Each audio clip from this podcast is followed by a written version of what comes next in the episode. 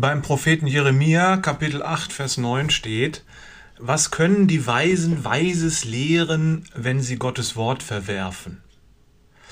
Das Dumme an Gottes Wort ist ja, dass man immer einen Profi braucht oder mehrere, wenn man es verstehen will. Die verschiedenen Texte der Bibel sind zwischen 1900 und 4000 Jahre alt. Äh, du brauchst einen Historiker, einen Linguisten, einen Philosophen, einen Religionswissenschaftler, einen Soziologen, einen Archäologen, einen, einen und was alles noch. Also mehr als einen Weisen jedenfalls, damit du die Bibel, Gottes Wort, verstehen und auf dein Leben anwenden kannst. Boah, das ist ja schon eine Last.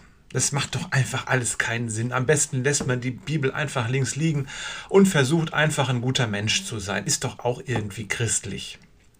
Doch halt, Gott hat da so seine Tricks. Der ist ja nicht so dumm und schmeißt über Jahrtausende verteilt alle paar Jahre eine neue Folge seiner Kultserie Yahwehs Homies auf die Erde und sorgt nicht dafür, dass jemand das auch verstehen kann. Und was macht er? Er lässt seinen Heiligen Geist durch die Welt wehen. Der begeistert Menschen und sorgt dafür, dass wir das Wort Gottes, die Bibel, verstehen können. Es gibt Millionen von Christen auf dieser Erde. Die allerwenigsten haben einen kleinen Theologen in der Tasche, der ihnen den Erklärbär macht, wenn sie die Bibel lesen. Nein, sie verstehen die Liebe Gottes auch ohne den Fachmann. Im Umkehrschluss heißt das, die Weisen sind dann weise, wenn sie sich vom Heiligen Geist Gottes weise machen lassen und dann das Wort Gottes studieren. Und du?